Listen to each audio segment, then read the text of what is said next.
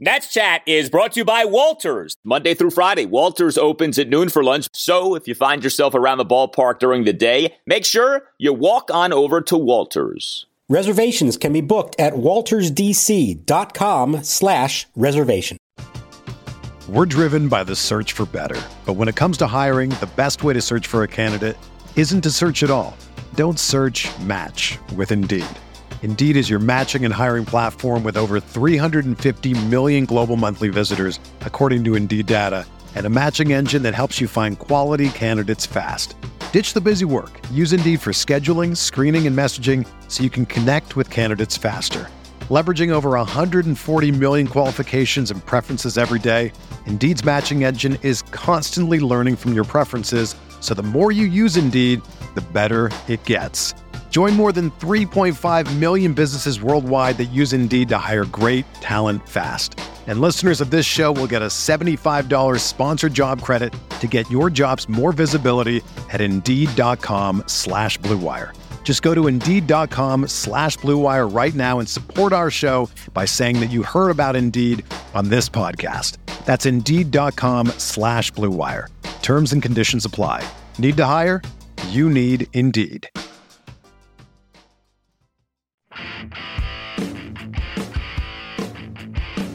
And welcome to Nats Chat for Thursday, January 13th, 2022. Along with Nationals insider Mark Zuckerman of MASNsports.com, I'm Al Galdi, host of the Al Galdi podcast. We are back together again, our first episode in the year 2022. Interestingly enough, we are back with an episode for the day on which Major League Baseball and the MLB Players Association are holding their first bargaining session since the lockout began on December 2nd. Geez, guys, take your time, okay? No rush here or anything like that. Coming up on this installment of Nats Chat, we will discuss the latest in the lockout. We will discuss some Nats news over the last few weeks, including the Nats reportedly closing in on signing Juan Soto's brother. We have the Hall of Fame vote to discuss, and we have a special guest, ESPN MLB writer and analyst Tim Kurkjian, who will talk Nats and a lot more with us. But Mark, I don't think that this is a coincidence that this episode of the pod is coming out with MLB and the MLBPA talking again. The two sides have been inspired by this podcast.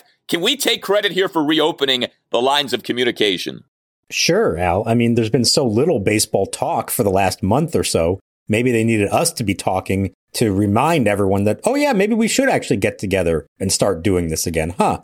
What do you know? Look, I'm glad they're talking. That's good news. Do I think much is going to come of this particular session? Probably not, because it's just the first one in a while and it's the first chance to throw some proposals out there that I'm guessing both sides know are not going to be acceptable. And this is the frustrating part of this. We knew this was probably going to take some time. And unfortunately, as much as I want to wish that this could be the start of like some serious negotiations, I don't think we're there yet because unfortunately, they aren't really faced with a tight deadline yet.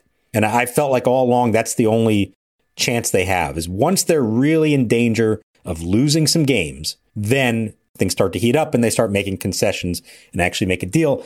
And I don't think we're quite there yet. We're maybe only a few weeks away from that. So you would hope that they could get the ball rolling now. But do I think all of a sudden within a, the next few days or a week, we're going to hear about major progress in a deal? Probably not. No, uh, I'm totally with you on that. Just to get sort of the calendar set in your mind, regular season games aren't scheduled to begin until March 31st. So we're more than two months out from something like that happening. You know, we talked about this on the last installment of the podcast. On the one hand, there initially was a lot of optimism of, okay, this lockout is taking place, but we're probably not going to end up missing regular season games. But the more you think about the issues at hand, the more you just keep being bombarded with this idea that the two sides can't stand each other. And then now you have this of the lockout started on December 2nd and the two sides aren't talking for the first time since January 13th. To me, it is starting to feel like we might miss some time here. And that if these sides really are as dug in as they may be and the relationship between MLB and the MLBPA is as bad as it is, I don't think we should at all dismiss the notion of regular season games being missed. I don't like saying that, but it's hard to have a lot of optimism here. And like we've discussed, the issues at stake, these aren't minor things. Like these are basic fundamental tenets of the collective bargaining agreement between MLB and the MLBPA. So I'm not quite at the point yet where I'm really worried about the season starting on time or not, because I think that is the one thing that everybody's going to be motivated nothing good comes of the season not starting on time. Okay. Whether they still get 162 games later or whether it's a shortened season, that doesn't benefit anybody. And I think that's ultimately the one thing that maybe gets them to say, okay, we're going to make a deal because if we don't get a deal done whenever that date is, we can't get the season started on time. Now, something to remember is you got to go back from there. It's not like they can make a deal on March 27th and open the season on March 31st. They need spring training. And so I think that kind of helps give an idea of what the timeline would be. Now, spring training is traditionally six weeks long, and around February 15th would be the reporting date. Am I worried about that starting on time? Yes, very much so. Maybe even to the point now where I think it's less likely to start on time. But here's where they have some leeway, perhaps. Six weeks of spring training, while beneficial a lot for pitchers and coaches and managers and front office people like that much time to evaluate everyone. Do you really need six weeks? Most guys wouldn't, especially position players. You could condense it. Now, remember, during the pandemic, they had the shortened summer training that took place in every team's own ballpark. That lasted three weeks. And everyone admitted that wasn't enough, that they rushed it and they got into the season and they weren't ready yet. So I think you're looking at a minimum four weeks of spring training to be legitimate. So in order to start the season on time, March 31st, to me, spring training's got to start March 1st. So late February, that's do or die time to me. If they can get it done by then, I think you can have a one month spring training, start the season on time, everything's okay. Unfortunately, that's still a while from now. And that may keep them from really getting aggressive with these talks because in the back of their minds, they know they're not really up against it quite yet. You also have the offseason which is being wasted away. And the offseason is a great time if you're a baseball fan. It's a time when you have a lot of discussion about what will my team do? What won't my team do? What should my team do? And as a baseball fan, you're being robbed of that this offseason. And I think that's damaging. I do. You know, in this day and age, it's out of sight, out of mind. And so people don't just sit at home in a corner saying, Oh my God, I can't wait until baseball is back. You find other means of entertainment. You find other means of sort of occupying your time, whether it's following another sport or, you know, watching a new show on Netflix or whatever. And, you know, I don't like this for baseball. You have a hundred plus free agents still out there. You know, you could have all kinds of conversations happening right now about what could be going down in free agency and in trades. I mean, I just think about this from a Nationals perspective, right? The Nats have done next to nothing this offseason, right? With the exception of bringing in a few people. We'll get to that momentarily here, but it's like, I think it's bad for the sport already. There already, to me, has been a cost, you know, not to a grand extent, but to a certain extent with the offseason being lessened. Now, you did have that rush of free agents uh, agreeing on deals prior to the start of the lockout, so that was good. But, you know, I don't expect the lack of an offseason to be a driving force for a deal to get done. But I do think, as a fan of the sport, this is not good that we're having all these weeks of late fall and winter go by and there's just zero baseball news to chew on. Yeah, baseball is completely out of sight, out of mind right now in the sports world. Now, you know, obviously this time of year, there's always going to be a lot of attention on football, of course, and basketball and hockey start heating up. So it's not like there's a ton, but you always knew, okay, there's going to be some big signing. You know, Max Scherzer signed in January. I think it was the day of the AFC, uh, NFC championship games. If I remember right, I think I was watching the Packers in the NFC championship when that news broke. So big things happen in January and they're able to, as a sport, have little moments along the way that do get attention. And yes, I think that is important for the sport. You said there's a multiple you know, several hundred free agents who are still going to be looking for jobs. And so that is again why you do need a little bit of a window to allow everybody to sign these players. The Nationals have a bunch of moves they need to make. And do I expect them to be, you know, gung ho in free agency and spending a ton of money? No. But they have legitimate holes they need to address in the rotation, in the bullpen, at least one more guy in the lineup, if not two. You don't want to be scrambling to do that at the last second before pitchers and catchers report. So yes, you ideally would want there to be some run up and some time for all that. So the question is, do these two sides care enough about that? Or are they just dug in enough to their positions that they would rather sacrifice all those things we're just talking about in exchange for what they think ultimately is best for them in the long run? I don't know the answer to that, but to me, what's sort of the fascinating question here is, is anyone, in particular here, I'm thinking the players side more than the owners, are they so intent on really changing the system from what it's been for a long time? And how far are they willing to go to make that happen? If it means that spring training doesn't start on time, if it means the season maybe doesn't start on time, if all these free agents are unemployed, are they willing to sacrifice all that in exchange for whatever it ultimately is they want, which would be a complete overhaul of baseball's financial system? Now, you can argue that's best for the sport in the long run. Maybe it is, but at what immediate cost to them? And I think that's the fascinating dilemma that they're going to be facing. Like I said, I think more so the players and the owners, because the owners, if you told them, hey, we'll give you the exact same CBA, we'll just re up right now, they'd take that in a heartbeat. They would happily do that. Whereas the players are the ones who I think really do want substantial changes. Yeah, we'll see. You know, I don't think there's a big public appetite for like the intricacies of these negotiations. I think we're in a very different time right now. This is not 1994. Baseball is not top of mind for a lot of people. And especially, you know, given the state of the economy, given what everyone has dealt with over the last few years, you want sports as a distraction. You don't want sports as some tedious exercise of economics and what should this side get? What should that side get? You know, the classic thing of billionaires arguing with millionaires. I just, there's not a lot of an appetite for this. So if the players want revolution, if the players want to overhaul the system, God bless you. All right. I mean, I want these guys to make as much money as possible, but you ain't winning the public relations battle on that one. Okay. You are not going to get any sympathy from people regarding this. And uh, that would be interesting if the players had the chutzpah to mount that horse of we're going to change the system in these economic times, man. Good luck on that one. That would be a fun follow. And that's why these are always, there's two parts of this equation. The first is the actual nuts and bolts, the economics of it, the proposals and all that. The other part of it that I don't know that they always get is the PR side of this and how they're coming across to the public and to their fan base that you can say deep down, yeah, we think you're right, whatever it is that your position is on this. But if they don't do a good enough job of selling it to fans of why this is important enough to risk losing the start of a season, they're not going to get anywhere with it. They're going to have no sympathy for it. And I think that more than anything is where they've struggled over the years is not being able to adequately sell their vision to fans and explain why it is important. Fans are going to take the view that you just said, billionaires versus millionaires. I don't care who wins this thing. I just want the season to start on time. Yeah, and I think a classic example of what you just cited was that horrendous tell us when and where thing that the players did prior to the start of the 2020 season in the middle of the pandemic. It was so disingenuous of, hey, just tell us when and where and we'll show up. No, it wasn't that simple. You know, they tried to come off like, hey, we just want to play ball. You know, let's play too. And it's like, no, that's not what your stance was. And anyone with a brain could see through that. And people did see through that. And so to me, yeah, I think you're right. I think the players are clueless in a lot of ways. You know, not every player, but like the MLBPA as a whole can really come off as clueless when it comes to public relations.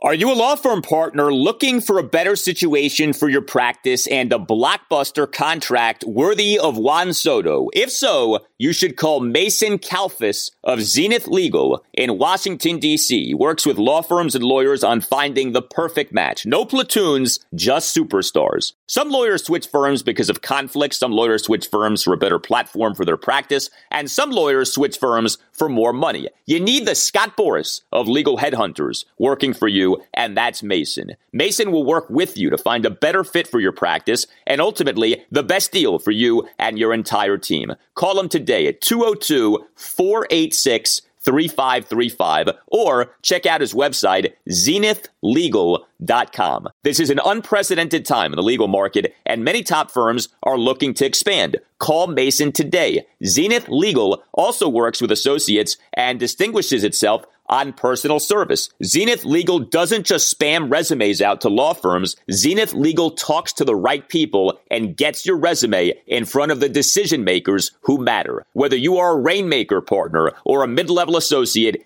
give Mason Kalfas at Zenith Legal a call today to accelerate your career. Call today 202 486 3535. We're driven by the search for better. But when it comes to hiring, the best way to search for a candidate isn't to search at all. Don't search match with Indeed. Indeed is your matching and hiring platform with over 350 million global monthly visitors, according to Indeed data, and a matching engine that helps you find quality candidates fast. Ditch the busy work. Use Indeed for scheduling, screening, and messaging so you can connect with candidates faster. Leveraging over 140 million qualifications and preferences every day, Indeed's matching engine is constantly learning from your preferences, so the more you use Indeed, the better it gets. Join more than 3.5 million businesses worldwide that use Indeed to hire great talent fast. And listeners of this show will get a $75 sponsored job credit to get your jobs more visibility at Indeed.com slash BlueWire.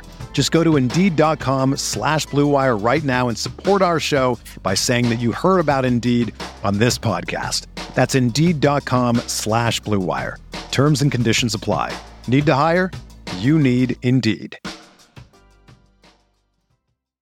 Vacation starts with VA.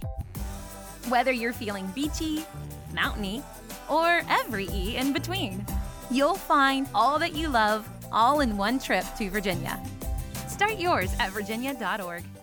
Well, we have had a few Nationals items pop up since we last did an installment of this podcast. The most recent one, well, you tell me, is this a big deal or is this a nothing deal? This Juan Soto brother thing. So we on Monday had multiple reports that Juan Soto's brother, Elian Soto, was close to signing with the Nationals as opposed to signing with the New York Mets. Now, the reason that the Mets were considered to be the favorites in all of this is that Elian Soto on Instagram had posted a video of him wearing full Mets gear and the caption, Are you ready for what's coming?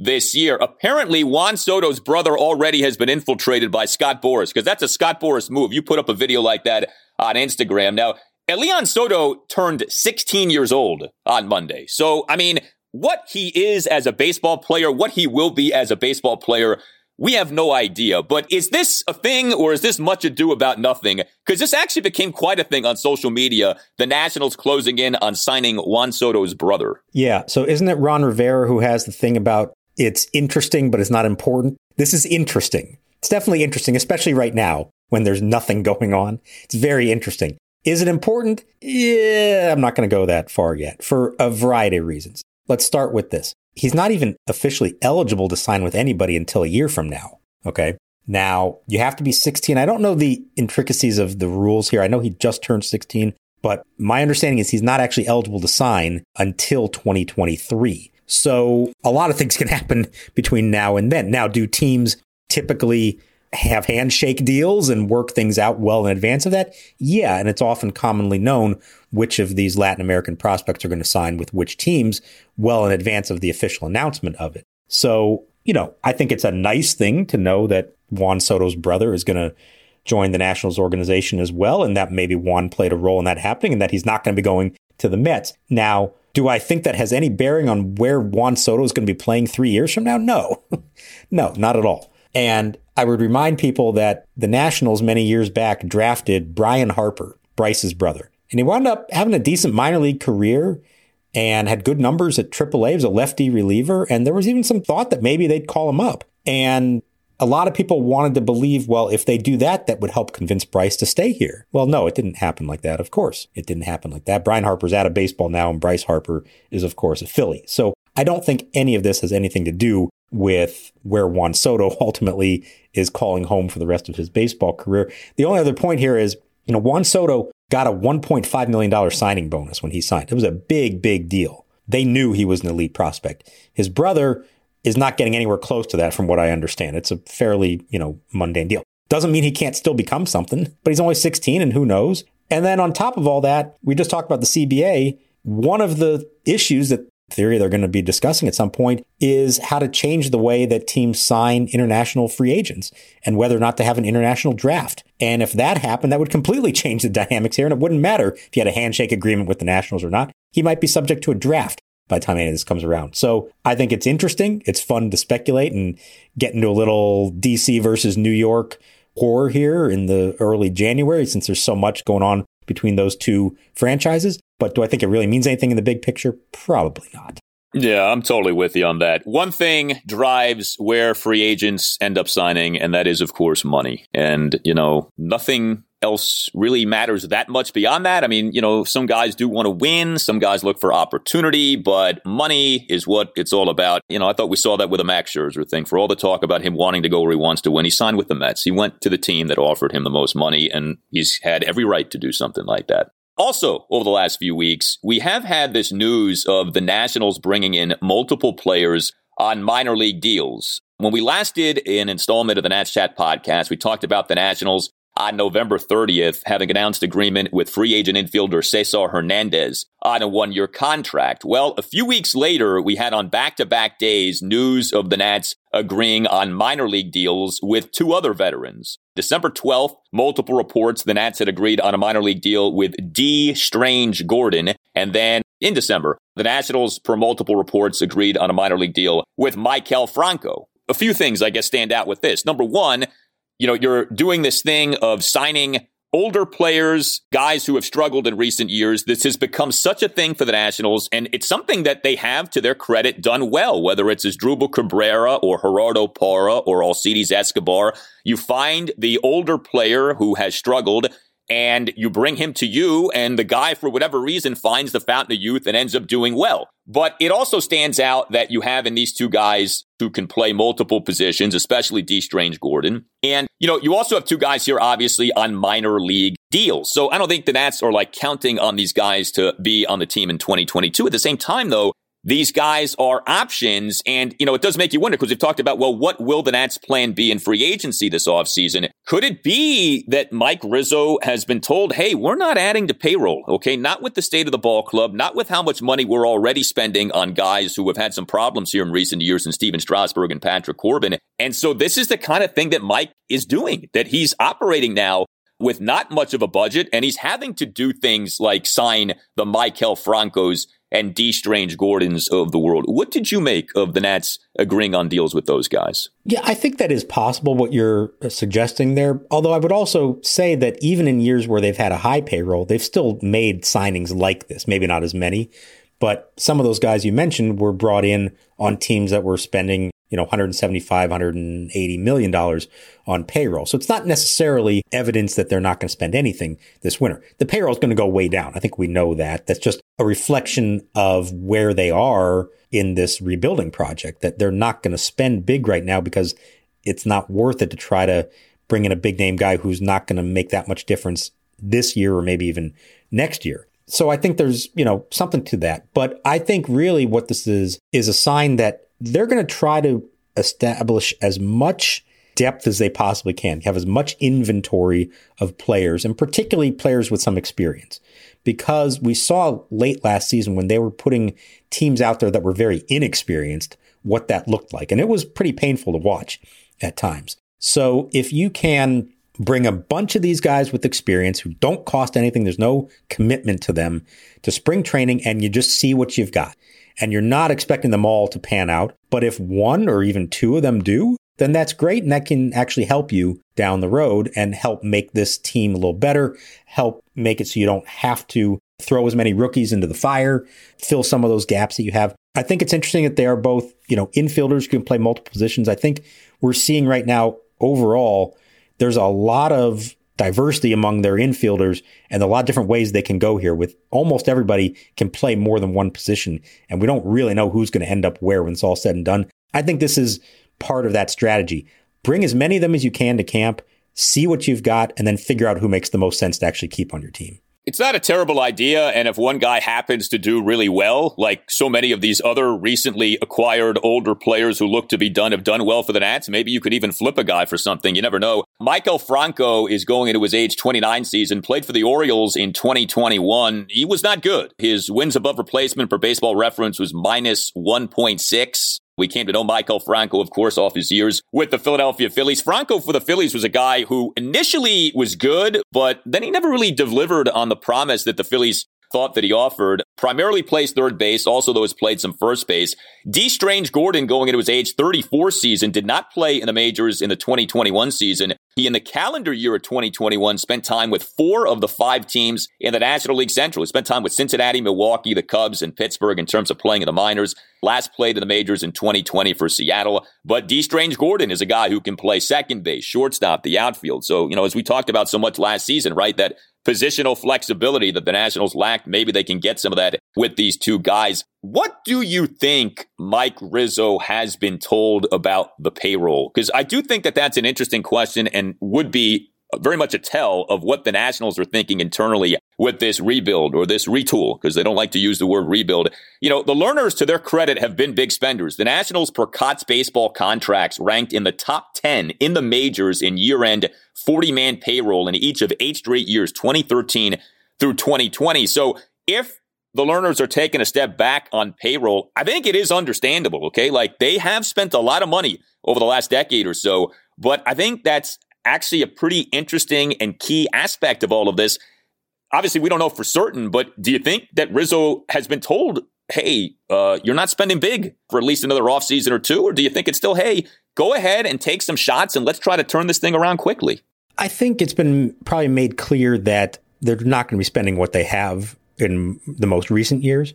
I don't know that necessarily means that it's a, hey, save every penny you possibly can were selling off everything. Obviously, they sold players at the trade deadline, but that wasn't really a financial thing. That was a baseball driven thing. I think the best way I could put it is this I think they're willing to spend money if it makes sense. You know, if it's something that works for them in the short and the long term.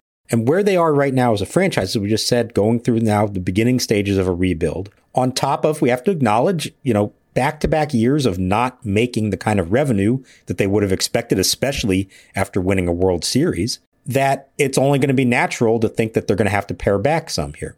Now, I think that's a defensible position. And if it's for one or two years, I think you can say, okay, I get that. The key is going to be when they are now getting closer to thinking they're contenders again, do they then go back up and become a top 10 spender in the league again? That we'll have to wait and see. Do I think they're all of a sudden going to become a bottom 10 spender? No, probably not.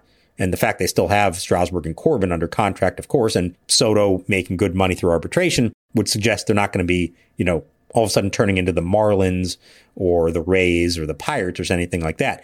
But are they going to be probably more middle of the pack, maybe even below the midway point? Yeah, I could probably see that happening. And that's both directive from ownership, but I think also common sense based on where they're currently at.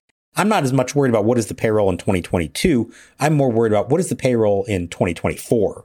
Are they still down at whatever level this is going to be? Or are they spending again because now they actually are in a better position to try to win and it makes sense to spend big. Yeah, I mean, we do see teams that spend big drive down payrolls in times of rebuild. The Cubs did this, the Astros did this, and there is a logic behind it of, hey, it does you no good to spend like $70 million on payroll so you can win 75 games, spend $40 million on payroll, save the tens of millions of dollars, win 60 games, get better draft choices, and then when you're good, then you throw a bunch of money at payroll. But we don't know necessarily that this is going to be that way with the Nationals. Now, the other interesting thing about what you just described, which is something that makes a lot of baseball and financial sense, is exactly one of the major problems that the players have right now with MLB and owners tanking. And they believe it's a huge problem in the game right now. And they want to rid the sport of that. And what I would say to that, while I get it, and it's maybe not the best look, I think every year it's perfectly reasonable for three or four or five MLB franchises to say, you know what? We're not ready to win. We're not in a position to win. Why are we going to spend money just for the sake of it on guys who, like you said, are going to make a difference between winning 65 or 75 games? Okay. So I think there is a valid reason for a handful of teams to do that. The key is you don't want the same teams doing it year in and year out. So if, get back to the CBA discussion here, if there are changes that can be made to prevent the same teams repeat offenders of that, then that's fine. But if they think that every team in baseball is going to have to spend a certain amount and that you've got to go spend money on middle aged free agents who aren't going to make your team any better, I think that's short sighted on the player's part. Yeah, I mean, if you want a salary floor, then there needs to be a salary cap, okay? Like, that's how collective bargaining negotiations go. You can't have a salary floor and not have a salary cap. I mean, this goes back to the credibility problem with the MLBPA and the whole, you know, tell us where and when BS that they put out there a few years ago every time now that a player doesn't get paid in free agency like he's supposed to, you'll hear these whispers of collusion. That's always like a go-to for the players. Oh, it's collusion. They're colluding against. No, they're not. Teams have gotten smarter on this. Okay. Like it's okay to be smarter. For years, the players got over. For years, a lot of guys got paid more money than they probably should have gotten paid because teams weren't very smart and players were aging differently because of PEDs. Well, now that there's, at least we think, legitimate PED testing, and now that most, if not all teams have smartened up, teams are doing things in a different and I think more sensible way with payroll. So, you know, that's the way that things have evolved. Like that's not the owners doing things that are immoral. That's not, you know, chicanery on MLB's part. Like, I think that's just smart business and smart sports operations. So, yeah, we'll see. But I am interested to see this, where the Nats go from a payroll standpoint. One other thing with the Nats, the Sean Nolin thing of a few days ago. So the Kia Tigers of the Korea Baseball Organization, the KBO, on Sunday announced that Sean Nolin had signed a one year deal worth up to $900,000. Now, we came to know Sean Nolin, of course, last season. Nats selected his contract from AAA Rochester in August. He ended up pitching for the Nats over the course of the rest of the season. All things considered, did a pretty good job. Sean Nolin had not pitched in a major league game since October 2015. He last season, in what was his age 31 season, ended up pitching in 10 games, five starts, had an ERA of 439. But he had re-signed with the Nats, or at least agreed to re-sign with the Nats on a minor league deal in early November. So I guess is he just allowed to leave that minor league deal and sign with the KBO? And why do you think he did that? Left the chance to pitch for the Nats again this coming season to go pitch in Korea. I mean, the Nats are not oozing pitching depth. It would seem to me there was at least a decent chance that Sean Nolin would have seen some more major league time in 2022. Yeah, but there was no guarantee in the contract he signed there. It's guaranteed money. I forget the exact number. I think it works out to like 600,000 guaranteed with the chance for more in incentives. And the Nationals can't guarantee him that. He would be back on a minor league deal and maybe you make it. But even if you make it and you're in the big leagues the whole year on a minimum contract, you're not going to even approach a million dollars. So I think it's about security. You know, and good for him if he can do that and his family's comfortable with it, you know, for him to go over there. But yeah, the way that works is a player can go to the team and say, Hey, listen, I have an offer. Will you release me from my contract for that? And, you know, unless a team really desperately says, we need you, we're going to hold you to that contract you signed, especially a non guaranteed contract, they usually will let him go. And I think that was a show of good faith on the Nats part. Could Sean Nolin have pitched for the Nats this year? Yeah. Would he have made that much of a difference? Probably not. You know, they obviously needed him in September because they were so thin on pitching, and he did, you know, under the circumstances, an admirable job. Also, will forever be known for retaliating at Freddie Freeman and getting suspended for it. Nolin delivers inside, and it hit him in the right hip. Well, now now he's risking ejection because he did it a second time because he missed the first time. And Lance Barksdale is coming out to talk to Ted Barrett, the crew chief and second base umpire. They, they, they could eject him without warning. I guess you could say the best thing when you're trying to do that is don't miss the first time. Right. He, he, and he just got tossed. He got ejected. I think you can say, hey, good for him. He's got a chance to continue his career, make a little bit more money for a guy who has been trying to get back to the big leagues for a long time. You do see this. And I do think it's interesting. I feel like this winter we're seeing more of these kind of guys signing in Japan and Korea for some guaranteed money. And maybe that's evidence of their concern about what the state of MLB is going to be this year, both in terms of when the season is going to start and what kind of money there's going to be for players like them who are fringe big leaguers. Sean Nolin got suspended. Davey Martinez got suspended. Will Smith, the instigator, the initiator of everything, did not get suspended. Fastball inside hits Soto in the ribs. That hurt. He's trying to catch his breath right now as he jogs toward first base. Those two have some history uh, from last year, and, and Soto seldom gets hit by a pitch. Smith got upset last year in a game in Atlanta when Soto was standing close to the plate watching him warm up basically yelled at him and said, "Get get out of the way." And then Soto hit a 450 foot home run off of him. And that one got and him. Then, and the, then Smith was screaming at him. Got him in the ribs and the, the back, lower part of the back. I'm sure the Nationals are going to take note of that situation. MLB's got to fix that. The guy who starts the problem is someone who also should be punished. If you want to punish the retaliators, fine, but punish the instigator too. That Will Smith got off and Sean Nolin got suspended, I thought was ridiculous. But anyway. First inning of the game, and obviously super humid out compared to places we've been playing. And, you know, just happens. Balls slip out of your, you know, out of your hand. Rosin for me doesn't do much. Hey, Nats fans, are you looking to buy or sell a home or an investment property? If so, contact Jamie Coppersmith and the Coppersmith Group at McEnearney Associates. A huge Nats fan right from the get go in 2005, Jamie has repeatedly been recognized by Washingtonian Magazine as a top producing real estate agent across the DMV. Referred to by a client as a Jedi Master of real estate, he will bring his expertise to bear on your behalf, helping you understand and navigate this challenging real estate market. Jamie is a five tool agent who's as patient as Juan Soto at the plate. He has his own version of Moneyball, a strategic and statistical market based analysis that balanced with a deep respect for your specific real estate needs, goals, and timeline. So whether buying or selling, call Jamie Coppersmith today at 202-525-7471 or visit his website at thecoppersmithgroup.com. That's Coppersmith with a K. Bacsik's 3-2 again. There's a swing and a hot fly ball right center field. Back it goes. Racing back. Logan jumping up and that ball is gone.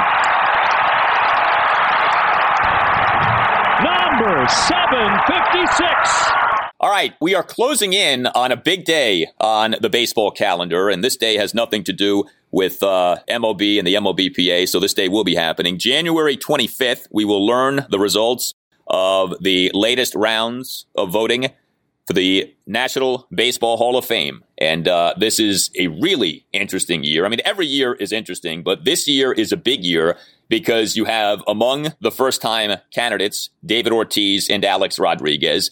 You have among those in their 10th and final years of eligibility on the BBWAA ballot, Barry Bonds, Roger Clemens, Sammy Sosa, Curt Schilling as well, you know, not necessarily a PED guy, but a controversial guy. You, to me, still have people who should be in but aren't in, guys like Billy Wagner and Andruw Jones and Scott Rolen. You are a voter for the National Baseball Hall of Fame. I know you're not publicly revealing whom you voted for until January 25th, but when it comes to, I guess let's start with the PED guys. Do you think Bonds and Clemens are going to get in, or do you think that they won't be? We know some of the votes because some people do put their votes out there before January 25th.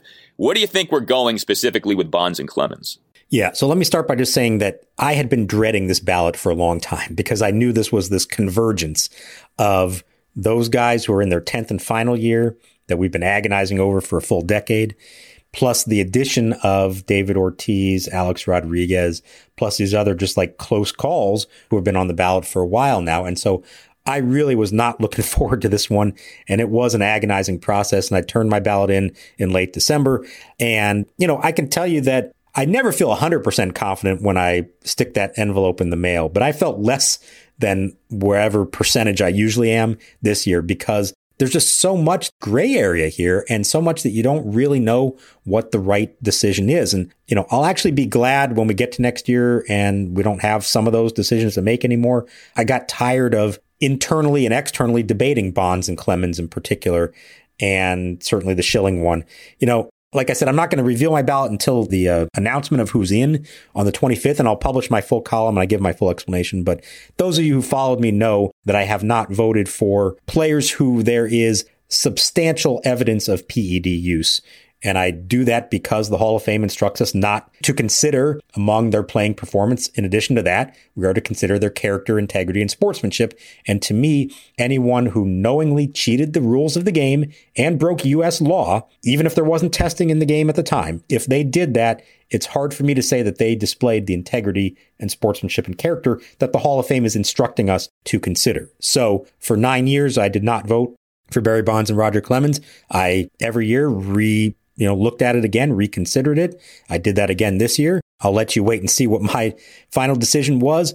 But based on the results we've seen so far and really the momentum of the last couple of years, I don't think they're getting there. 75% is a big number to get to. And I do feel like even though it's been slowly moving towards more acceptance of PED guys, I don't think enough will have changed their minds in time to get them in. And honestly, I don't think they're ever getting in if they don't get on this ballot because I don't think any veterans committee made up of former Hall of Famers is going to put them in. They, I think, have been at the forefront of not wanting steroid guys in with them. So I think it's the end of the road for Bonds and Clemens. It's a sad thing. You know, I don't think anybody wants this to be the end result of it, but I think we've kind of seen this coming for a while now. Yeah, the PED thing to me is simple, and that is there is no right answer. There never will be a right answer. Every line of thinking is flawed in terms of you put in people who you think did it. Well, how do you know who did it? You put in people who tested positive. Well, okay, but other people we pretty clearly know did use PEDs never tested positive.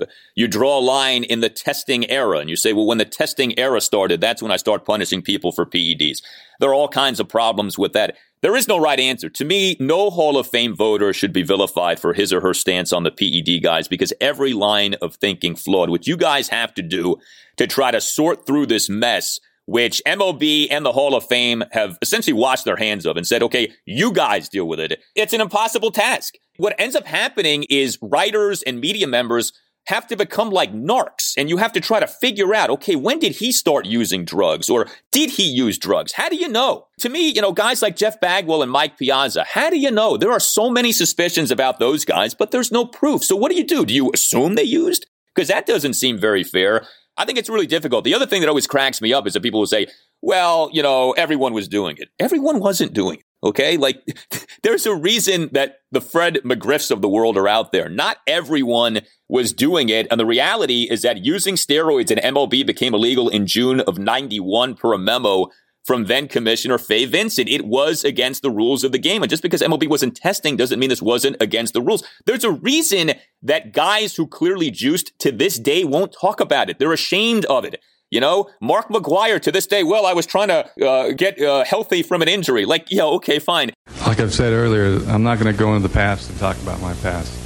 If it was a thing that everybody was doing, guys would openly talk about it. Nobody does that. Okay. They understand that it was cheating. And look, I don't think that juicing necessarily makes you a terrible person, but it was against the rules of the game. So it's tough. You guys are put in a really tough spot. I'm really interested to see what happens with somebody like a David Ortiz because there seems to be a lot of forgiveness for him for various reasons, including that, you know, his uh, positive test was in supposed anonymous testing. So for some reason that makes it okay. People's logic with this is just all over the map. So we'll see what ends up happening with that. But yeah, it's been really interesting following this over the last decade. And it's been interesting to me too that again, MLB and the Hall of Fame have washed their hands they don't want to deal with this. They're like, you guys deal with it. And of course, there is no perfect way to deal with it. So we'll see what happens. Yeah. And you just made some great arguments and things that I have been saying myself and believing myself for a while now. And the main point, like you just said, is I think all of us would welcome some guidance from MLB and particularly the Hall of Fame.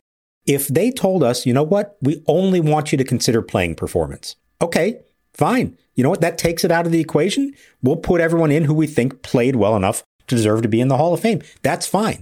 But if you're going to keep that rule in there, and you can say, well, it was put in by Judge Landis a century ago and it really wasn't intended for this or that. Okay, fine. But you haven't changed the language of it at all. So you're leaving it to us to interpret what you think you mean from that. And I can tell you that all the signs, you know, hidden that we've received from the Hall of Fame and particularly from the Hall of Famers themselves. Remember the late Joe Morgan's letter that he put out a few years back says to me they don't want the steroid guys in. Okay. I keep coming back to that also. Who really wants to see the Barry Bonds, Roger Clemens induction ceremony? Is that something we're all just like clamoring for? Great TV, I guess, great theater, but are we just itching to celebrate these guys' careers? And, you know, the other thing is you can still be remembered as one of the greats in baseball history and even have artifacts and mentions in the Hall of Fame without actually being inducted into the Hall of Fame. They're not tied together. They're mutually exclusive. They can be separate from each other. So I don't think it's the end of the world if they aren't inducted. We still acknowledge what they did. They're still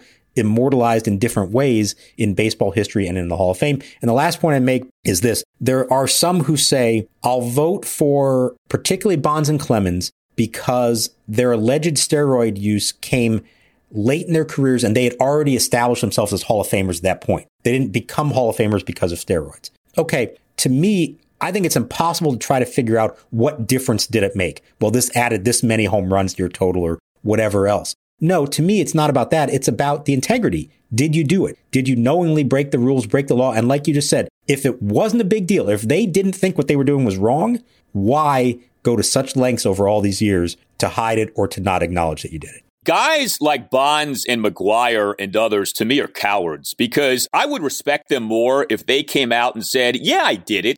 And here's why I did it. And there's an argument to be made. Look, there are people who think this stuff should be legal, okay? That if you use something like human growth hormone under the supervision of a doctor, it can actually do a lot of good for you and the potential negative side effects can be mitigated. So there is an argument to be made for this stuff, but nobody ever wants to make that. They're all afraid, you know, because they know what they did was wrong. They know what they did was against the rules of the game. And I think you touched on something that's also key, and that is not putting someone in the Hall of Fame is not putting that person in prison. You're simply choosing not to honor that person, which is fine. You're not saying that person is an awful human being. You're not saying that that person, you know, deserves to burn in the fires of hell. You're just saying, I choose not to honor you. And that's okay. To me, there's nothing wrong with something like that. One more item before we get to our special guest, Tim Kurkjian. Jon Lester is retiring former Washington National, Jon Lester. You know, we were just talking about the PED guys. To me, you already have a PED guy in the Hall of Fame in Ivan Rodriguez. Jon Lester goes into that Ivan Rodriguez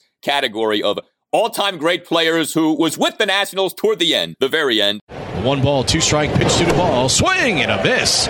For the second time tonight, Jon Lester gets Adam Duvall on an 87 mile an hour cutter, his sixth strikeout of the ball game, tying his season high June 19th against the Mets you know, look, Jon Lester, we know what ended up happening with him in the 2021 season. Things did not go so well. But if you're a Nats fan, I think the name Jon Lester puts a smile on your face because you got Lane Thomas out of it. But when we talk Hall of Fame, I don't know about you. To me, I think there's a great case for John Lester. And I actually would be surprised if he doesn't make the Hall of Fame. He's one of the great postseason pitchers of the last generation.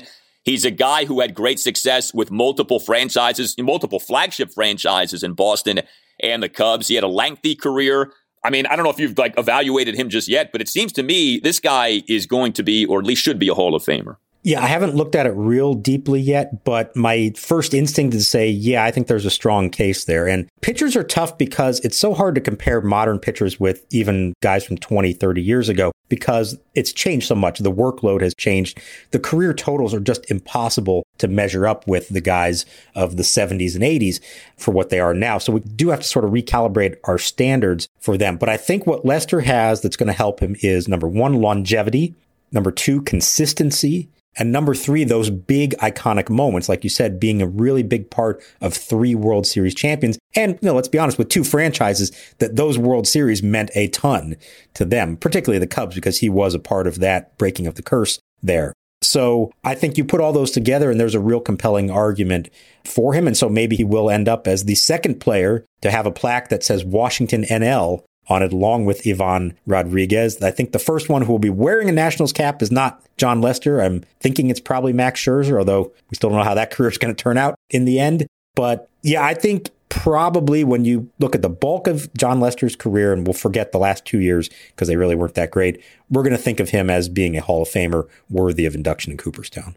Now, the Nationals honored Ivan Rodriguez because he played for them and made the Hall of Fame? Are the Nationals going to have to honor Jon Lester because of this dopey policy of if you played for us and make the Hall of Fame, we have to honor you? Please tell me we're not going to do a Jon Lester Day at Nationals Park. I don't know the answer to that. And it's a great question. And this is why it's so complicated when it comes to things like retiring numbers and putting names on a wall of fame and all this stuff you try to establish criteria that you think makes sense and you have to think 20, 30, 40, 50, 100 years down the road. Is this going to hold up, whatever these criteria are?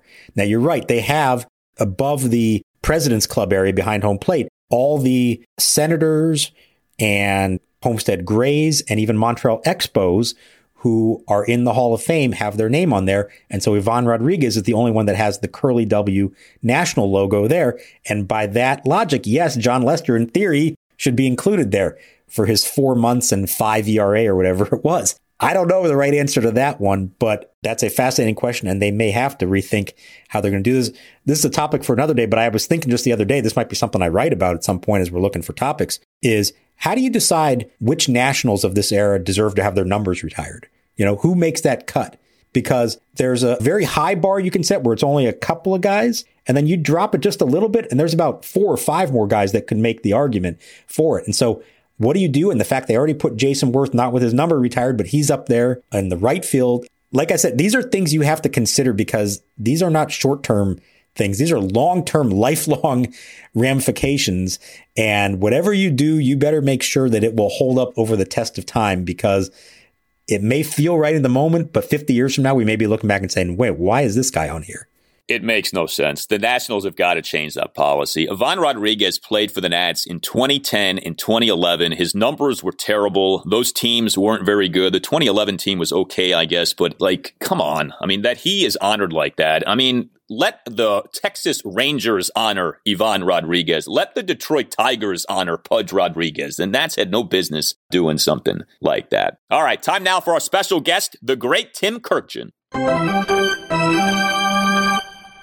All right, right now we are very pleased to welcome to the Nats Chat podcast a special guest. He is the 2022 winner of the BBWAA Career Excellence Award, with which he'll be honored during the National Baseball Hall of Fame and Museums induction weekend, July 22nd through the 25th in Cooperstown, New York. He is ESPN MLB writer and analyst Tim Kurkjian, one of the most familiar names and voices in baseball. He's a local. He went to Walter Johnson High School in Bethesda and then to the University of Maryland. Tim, congrats on the honor and thanks so much for coming on. How are you? I'm great, Alan. Thanks so much for having me. And you're right, very much a local guy here. I love this area. I hope I live the rest of my life here. And uh, I can tell you a lot of stories about growing up around here. Things have really changed, but in a lot of ways for the better. You get 211 votes of 375 possible votes. That's a nice percentage. There was no like Barry Bonds or Roger Clemens like uh, issue here with you. What does this award mean to you? Well, there's no no steroid issue here. I weigh 140 pounds, so we know I'm not doing anything illegal. What this means to me is, well, professionally, it means just everything. I mean, it's been the most overpowering, overwhelming experience of my entire life. Jayson Stark and Dan Shaughnessy, my dear friends, called me the day before to tell me if you win, here's what you should expect to happen. And even they understated it because I, I still can't believe what that first day was like, what that first week was like, and what still is going on in my life. It's the most honored I've ever been professionally about anything. And I must tell you, I shouldn't, but the day after I won the award, Johnny Bench called me at home at 8:30 in the morning and said, "Welcome to the club. You're one of us now." And I almost started to cry again. Johnny Bench, the greatest catcher of all time, called me at home. Now, let's be clear. I'm not one of them. I'm not in their club, but in a way, we're kind of joined a little bit from a great distance. And it meant the world to me that Johnny Bench would call. I heard from a bunch of other friends, family, everything. It's been just a surreal last five weeks. I know it's always awkward because it's not the same as the players, and you are not technically, you know, a Hall of Famer. But you know what? For people in our profession, you are a Hall of Famer, and we all knew it for a long time, and it was really enjoyable for all of us to see that finally officially recognized. And it means a lot, I think, that it's one of us local.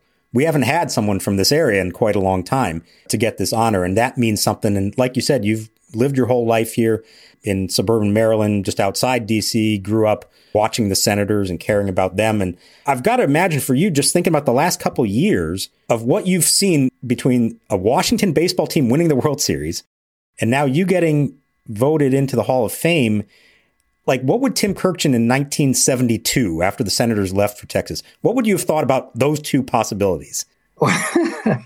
they were both impossible at that point. I literally cried when the Senators left town because they were my team. And even though they were terrible for most of my upbringing, it's the lesson is I'd much rather have a terrible team than no team at all. We went 34 years without one until the Nationals came back. And when the Nationals won, look, you guys know this. We're not rooting for anyone. I can't root for anybody. I can root at times for a great story.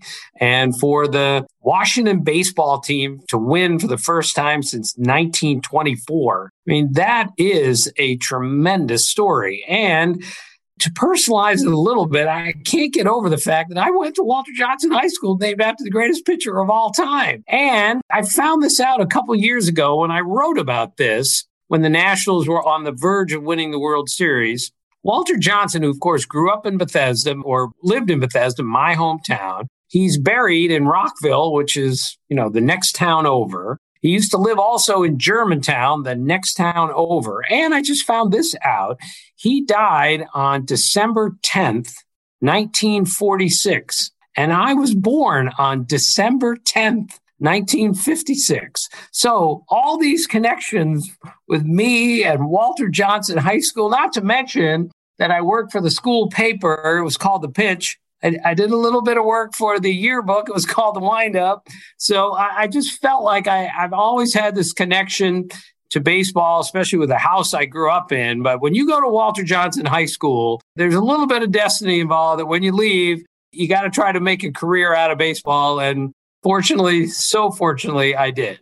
Washington, D.C. has such a unique baseball history. You know, some of it isn't good, as we know, with the Senators twice leaving, but we know that there were a lot of reasons behind that. We know that the makeup of this area has changed so much since the Senators left for that second time. Now, of course, we have the Nationals. You know, the state of the team right now maybe isn't picture perfect, but a lot of success for about a decade, bunch of playoff appearances, eventually the World Series title. How would you describe Washington, D.C. as a baseball city? Every baseball city is different. What comes to your mind when you think about Washington, D.C. as a baseball city? Well, I think it's an underrated baseball city because let's face it, let's look at the history of baseball in Washington, D.C. There are a lot of bad teams over the years. And to lose two teams like that, that simply wasn't fair. The ballpark wasn't in a great spot. It wasn't a, it was a great ballpark at the time. But I think it gets a bad rap because anyone that says, oh, two teams left must be a terrible baseball town, the Nationals proved that this is a good baseball town when you put a good product on the field. It's also a very transient town. I'm really surprised living here in Gaithersburg, Darnestown, that there are people on my street who are Oriole fans still. There are houses on my street where there are Oriole fans and Nationals fans in the same house. Stupid me who's 65, who grew up watching the Senators play. I just assume when the Nationals came back that everyone in this area would be a Nationals fan. But I forgot that most people aren't as old as me. They weren't around when the Senators were here. They don't even know the Senators are. But I think the Nationals again proved what a great baseball town this can be. And I was in the Safeway like three years ago, and this woman comes up to me. She's a neighborhood lady that we all know, and she's great. And she grabs me in the frozen food aisle and says, Now I know what you've been living for the last 38 years. I love the Nationals. I can't live without baseball. I watch every single night. So here's one woman, and there were many, many others, I'm sure, that got grabbed by baseball, and now she's with it forever. That happened to me when I was four. It happened to her when she was 54, but better late than never. That's why we love baseball, and that's why we love baseball in Washington, D.C. And I remember thinking when the team first got here and thinking about, okay, who are the fans going to be and where they're going to come from? And are they going to change allegiances from someone else? And I remember thinking, you know, it takes a generation. It's going to take people, whether it's like yourself, maybe who had lived here all along and rediscovered a DC team or people who change their affiliation or young kids who will now grow up with a team of their own. But you have to go through it. It doesn't just happen immediately. And most importantly, you have to go through the ups and the downs in particular to really appreciate it. And I think that's why 2019 was so special is that you have those of like yourself who really knew the long-term history of the Downs to now celebrate. But even those who only became fans in 2005 had gotten to experience some pretty big highs and lows before the 2019 championship, and that made it mean so much. And so what I'm curious is now they should have had this great honeymoon period. And unfortunately, because of COVID and then what's happened in the baseball world the last two years and with that franchise, they didn't get to have it. And now it's almost like they're starting over again. And I'm wondering from the outside, what was your perspective of what they wound up doing this year, the decisions they had to make? Do you understand why they did it? Do you wish it didn't have to come to that? Well, I certainly wish it didn't have to come to that. I wish Max Scherzer would be starting opening day. whenever that's going to be this year. I wish Trea Turner was going to be the everyday shortstop because I don't think it's ever healthy when a team sells off like the Nationals did. There's also this rule in baseball that, not a rule, but if you're going to sell off, you got to go all the way. You got to completely dismantle it. This is what the Astros did, ended up winning a World Series. What the Cubs did, ended up winning a World Series. And it took them longer than people thought to get back to good again. So, as much as I say, I hate what happened and I don't like what happened, I think it was the only way to go because who knows where Trea Turner is going to be on the open market after this year. Look what Max Scherzer got in a three year deal. That's just unbelievable. So I don't think you can question the Nationals for all the money they spent to get Scherzer, re sign Strasburg, Harper, they offered tons to. And at times, you just got to say, all right, we're not going to win anymore, not for a few years. So the best way to do it is to save some money, develop some players, and they got some good kids coming up. There are many great players in Major League Baseball. Is Juan Soto the best? Is he the best player in the sport, in your opinion? I think he's, I know he's the best hitter in the sport, but Mike Trout, for me, is still the best player in the sport because he plays center field. He's a superior defensive player to Soto. He runs better than Soto, but Juan Soto is six years younger, seven years younger.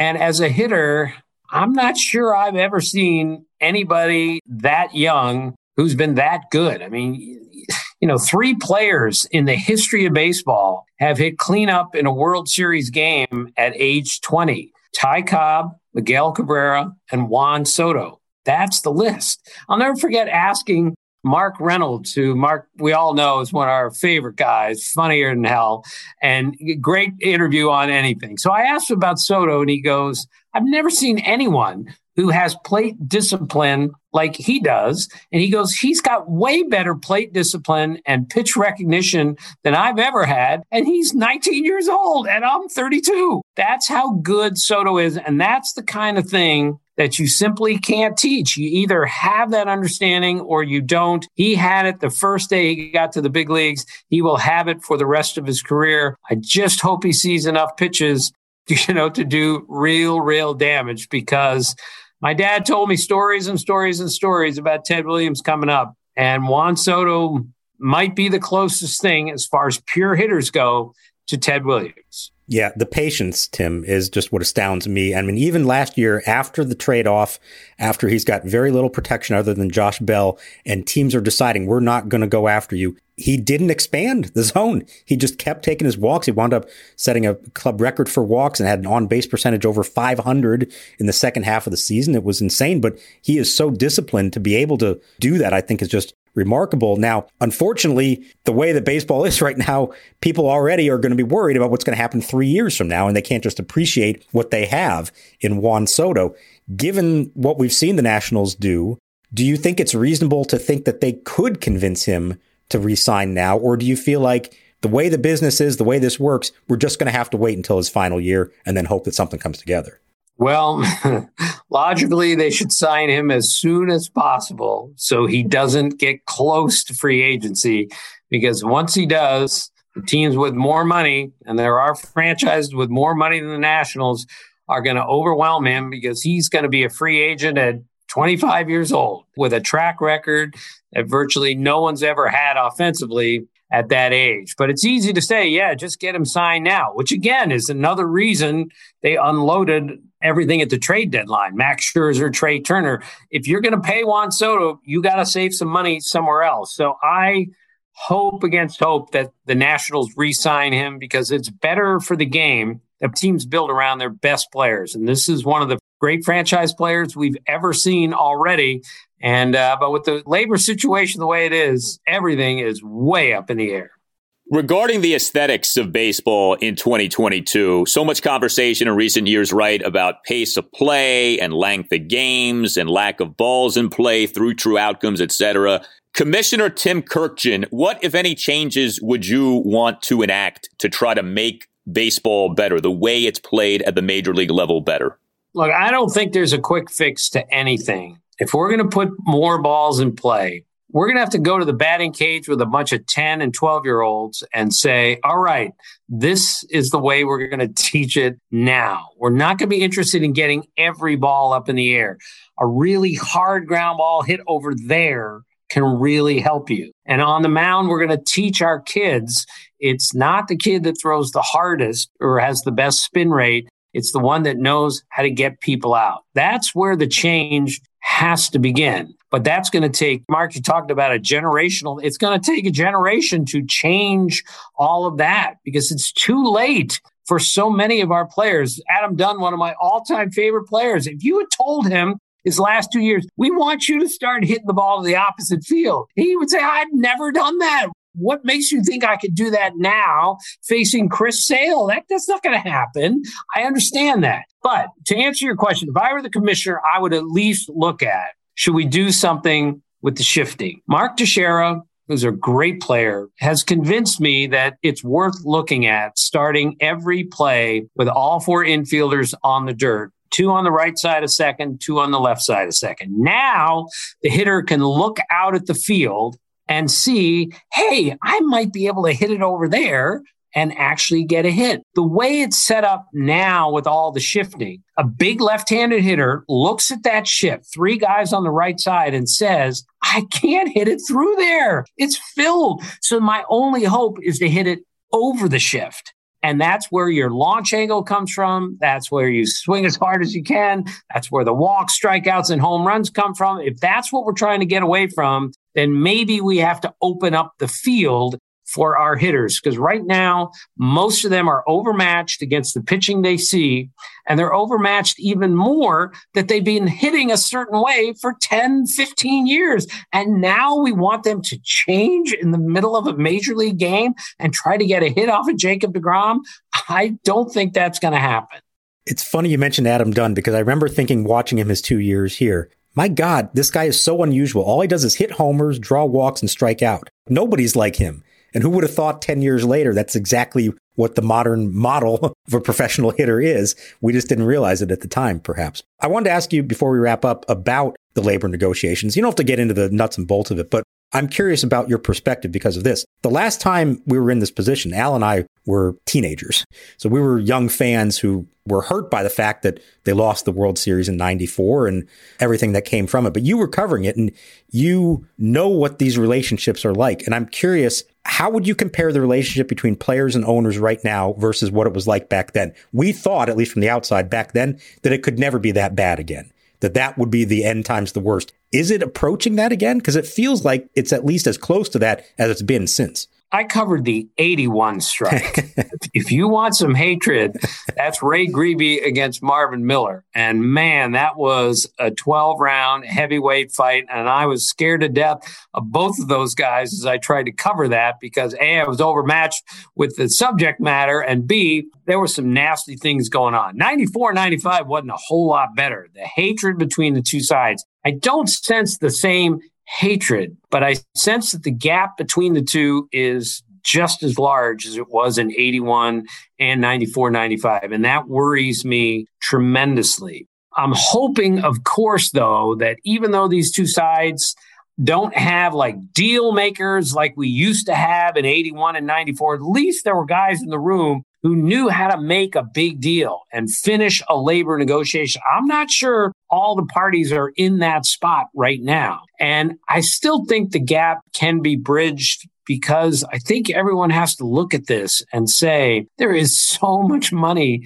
to be lost if we don't come up with an agreement. The same money wasn't there in 81 or even 94, 95, but now it's completely outrageous how much money is going to be lost for all sides. So that's my hope.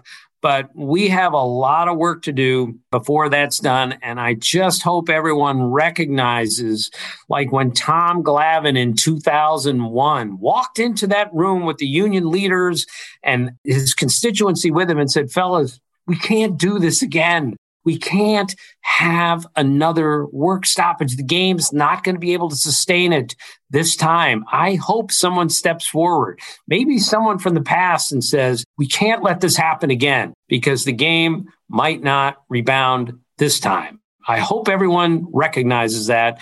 And I think it's going to take an older hand to come in and remind some people of what it was like in 81, what it was like in 94, 95.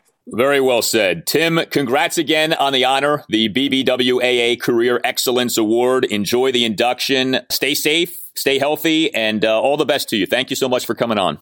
Thank you, Al. Thank you, Mark. I'll talk to you guys soon. That'll do it for this installment of the Nats Chat podcast. Let us know what you think, your thoughts on the Nationals, your thoughts on the labor situation. You can tweet us at Nats underscore chat. You can email the podcast as well, Nats Chat Podcast at gmail.com. And uh, a few things regarding that. So if you are interested in advertising on the Nats Chat podcast, let the man behind this pod know, Tim Shovers. Again, the email address is natschatpodcast at gmail.com. Also, we are either going to come out with a new Nats Chat podcast t-shirt or a Nats Chat podcast cap. We're not sure which one you guys want more. So tell us, would you be more interested in a newly designed Nats Chat podcast t-shirt or a Nats Chat podcast hat? Let us know. Again, you can tweet us at Nats underscore chat. You can email us Nats Chat podcast at gmail.com. You can get yourself an existing Nats Chat podcast t-shirt by going to Nats Chat podcast dot square dot site. Also, if you're listening to this podcast on Apple Podcasts or on Spotify, please give the podcast a five star rating. If you haven't yet done that, you can now actually rate podcasts on Spotify. So if you use Spotify, be aware of that. And if you're using Apple Podcasts, please write a brief one or two sentence review saying how much you like the podcast if you haven't yet done that. I know these things can seem kind of silly, these ratings and reviews, but they do help out the podcast a lot. And we very much appreciate you guys for doing those things. For Mark Zuckerman, I'm Al Galdi. We'll talk to you next time on the Nats Chat Podcast. Lester swings and drives one to deep center field. This is way back. This ball is going,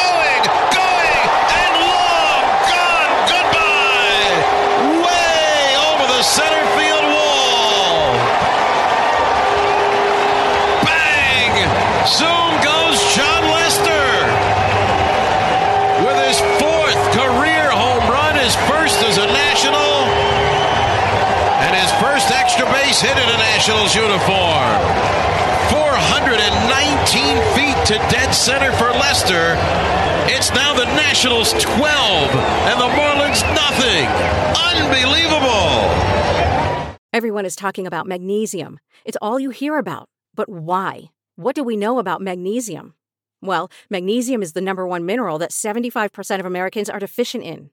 If you are a woman over 35, magnesium will help you rediscover balance, energy, and vitality. Magnesium supports more than 300 enzymatic reactions in your body, including those involved in hormonal balance.